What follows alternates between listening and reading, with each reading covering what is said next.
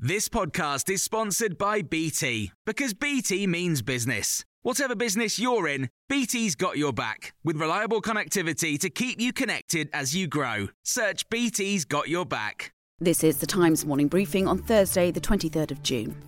The Taliban government in Afghanistan is appealing for international help following a devastating earthquake in the southeast of the country, which has killed at least a thousand people. The 6.1 magnitude quake struck the remote rural province of Paktika. At least 1,500 people have been injured and unknown numbers are buried in the rubble. The Foreign Secretary Liz Truss has said the UK stands ready to send aid, and Ronald Neumann, former US ambassador to Afghanistan, has told Times Radio what's needed initially medical help, possibly help digging out for casualty search. Then uh, there'll be a need for, for food. People will have lost all their food stocks in the area. Afghanistan was already facing a very dire hunger situation, so there'll there'll be a need for, for some kind of temporary shelters for people, and, and then eventually that will morph into a need for rebuilding. Four people have been stabbed in what police say was a random and isolated incident in New Zealand. The attack happened at Murray's Bay on Auckland's North Shore. Superintendent Naila Hassan gave this update. The offender has been apprehended and he is in custody. I also want to acknowledge uh, there were members of the public that acted with uh, extreme bravery this morning. Uh, they apprehended this offender and brought this uh, incident to its conclusion.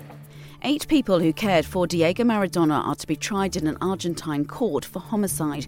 The football legend died in November 2020 of a heart attack. He'd been recovering from surgery on a brain blood clot a few weeks earlier. Prosecutors now claim the 60 year old's death was a result of omissions by his caregivers. Culpable homicide carries a sentence of between 8 and 25 years in prison.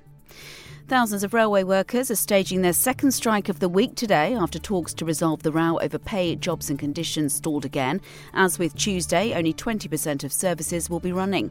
The RMT union has accused the Transport Secretary Grant Shapps of wrecking negotiations by refusing to allow Network Rail to withdraw redundancy threats. Mr Shapps says that's a lie and he's not getting involved with talks personally.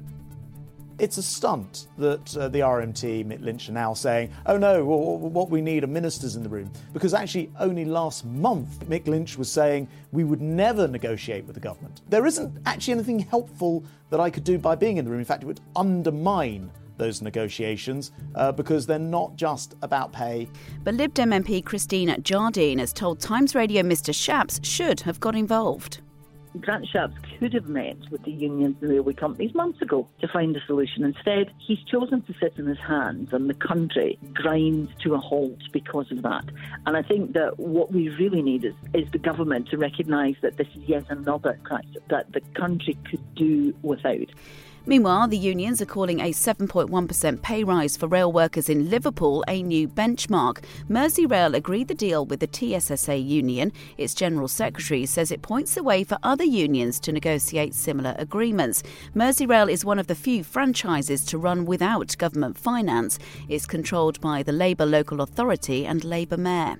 And you've got just 100 days left to use any paper banknotes. It's estimated 163 million £50 paper notes and and 314 million £20 paper notes are still in circulation. They should be spent or deposited by the end of September. You can hear more on these stories throughout the day on Times Radio.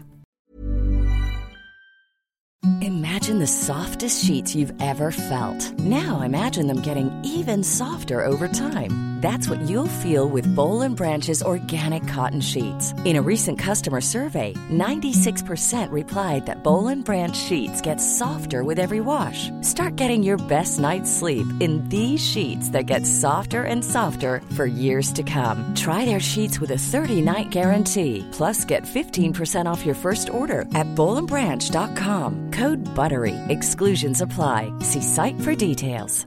Hey, it's Paige DeSorbo from Giggly Squad. High quality fashion without the price tag. Say hello to Quince. I'm snagging high-end essentials like cozy cashmere sweaters, sleek leather jackets, fine jewelry, and so much more. With Quince being 50 to 80% less than similar brands. And they partner with factories that prioritize safe, ethical, and responsible manufacturing. I love that. Luxury quality within reach. Go to quince.com slash style to get free shipping and 365 day returns on your next order. quince.com slash style.